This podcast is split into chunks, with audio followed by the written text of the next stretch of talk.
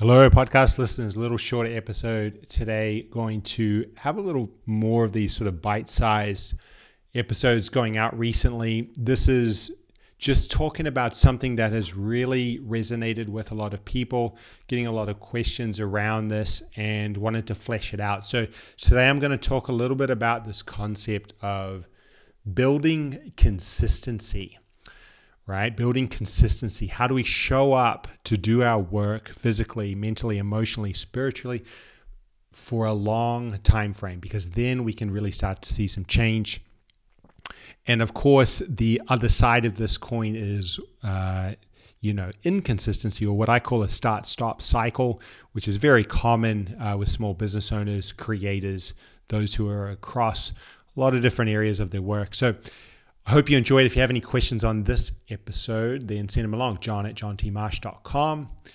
You're listening to the Access Potential Podcast.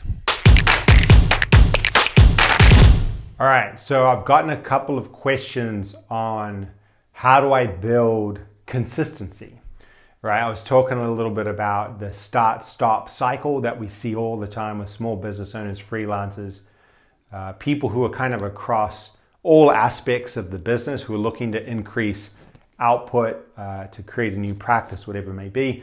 They start, goes for maybe two weeks, three kind of at the most, and then there's a shutdown, a recoiling happens, and the wheels kind of fall off, the thing stops, uh, they pull back, find some motivation again from somewhere, and then the cycle starts again. And so the question was, how do I cultivate long-term consistency? I want to talk about this because I have a different way of framing this up, uh, I think, than most people, and then I'll kind of dial into this layering approach that I spoke about previously as well. But the first step is to understand what's happening and to understand and recognize what's going on.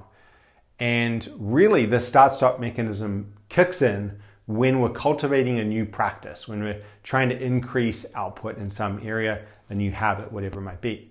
When we look at habit development frameworks, usually they'll have three sort of pillars, one the cue, one the practice, and then the reward. Uh, and this is great when we're at home and we're wanting to eat healthy or make the bed or whatever it might be. This works because the practice is fairly straightforward.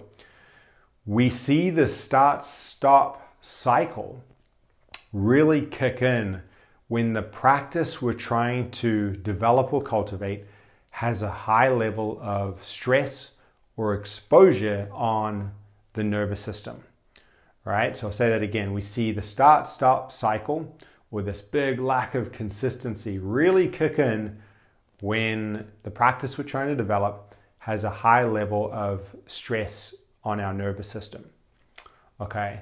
So what happens is, you know, let's pick one. It could be content creation, sales calls. It could be, uh, you know, leading great staff meetings. Maybe it's content creation, writing a blog, doing a video, something like this. When we do a piece of content, when we put our content out there, your marketing, whatever it is that you're trying to say, your value you're looking to create, we're opening ourselves up. We're putting our assertions, our views out to the world.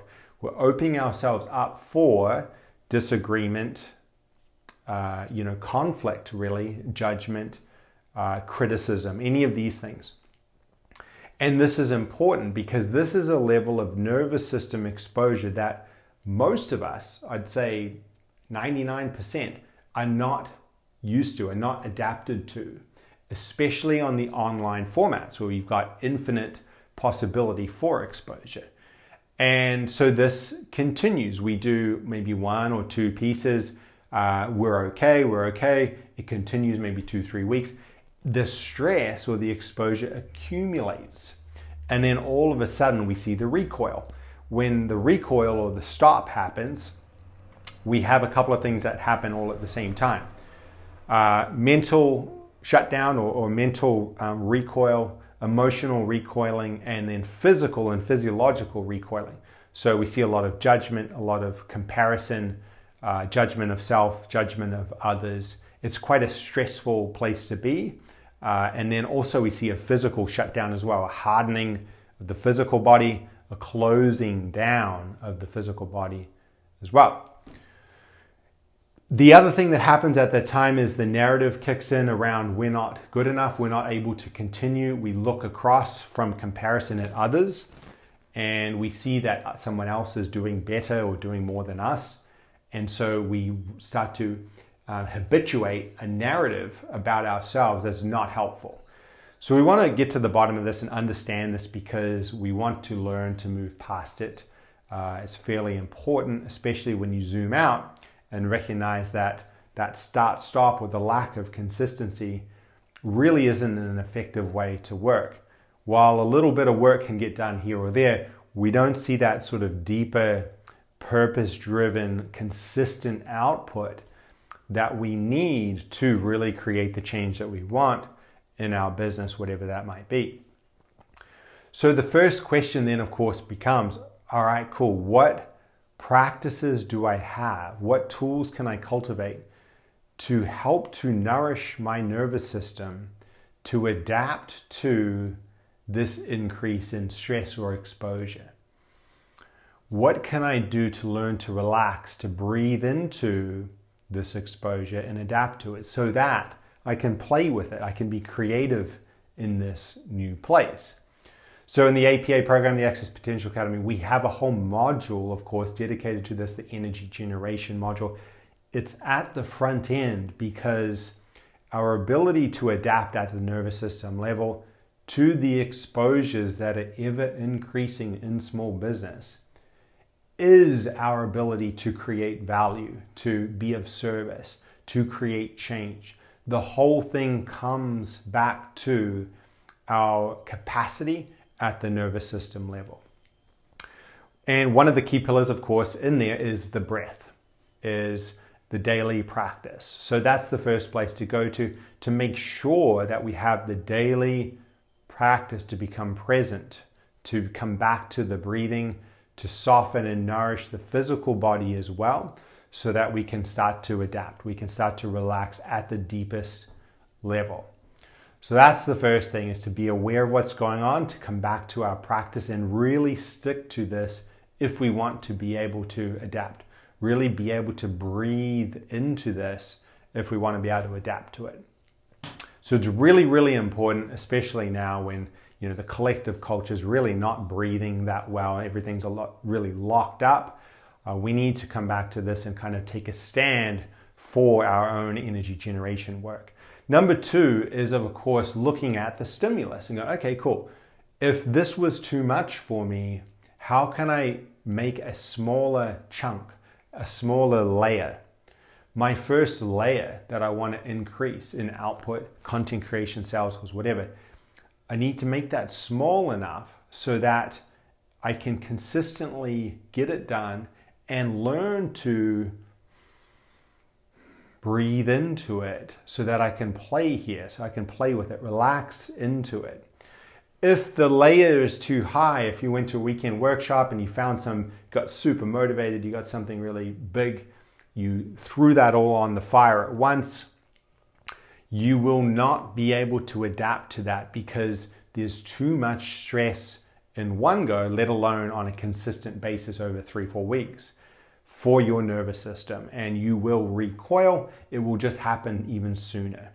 So those are the two big steps. One is to come back to what we can control, our practice, bring awareness to what's really going on at the deeper level, and that it's going to be individual for all of us because we all have a different nervous system or level of adaptation coming into small business. And then number two is setting up a smaller layer and understanding that we need to go at our own pace, probably a little slower if you're getting the start-stop cycle where you're not seeing consistency, to build adaptation to the stress. And from there, of course, we can add the second layer and so on. We kind of build this onion that goes out. And each layer, we wait till we are able to breathe into it and play with it. Play, creativity, innovation are all signs of adaptation. It's signs of a healthy, relaxed nervous system. If there's a lot of tension, if it's forced, there's no relaxation there. So if you have been looking at this consistency thing with a hard lens, with a forceful lens, you know, the only way through it is brute force or, you know, high level of accountability, uh, and that's not working for you, then the first step is to recognize why. Chances are that your ability to adapt to the stresses you're placing on your system is not there. You need to learn to come back and cultivate these practices to do that, to breathe into them, and then take smaller chunks so that you can build the habit of consistency. If you've been doing the start-stop for a long time, you need to be aware that you have a narrative probably built in, uh, which supports the start-stop cycle. So we want to rebuild the narrative and try on the narrative of I'm consistent, I'm able to show up consistently, I'm able to do great work, I'm able to, you know, do this each day or every second day, whatever it might be. Of course, the way we do that is through those two steps as well. So I hope that's helpful. Uh, a lot of people, um, of course, in twenty twenty, hyper comparison, uh, you know, really, really sort of look sideways culture. Uh, there's a lot of people beating themselves up for the lack of consistency, rather than looking to understand at the physiological level or the human level why that might be playing out. So I hope that's helpful for some of you, and I'll see you on the next one. All right, guys, that's it for today's episode on the Access Potential Podcast. If you have any questions on it, send them along, John at john t marsh dot com. Always love to hear from you and get the feedback as well. Thank you so much for listening as always, and we'll see you on the next one.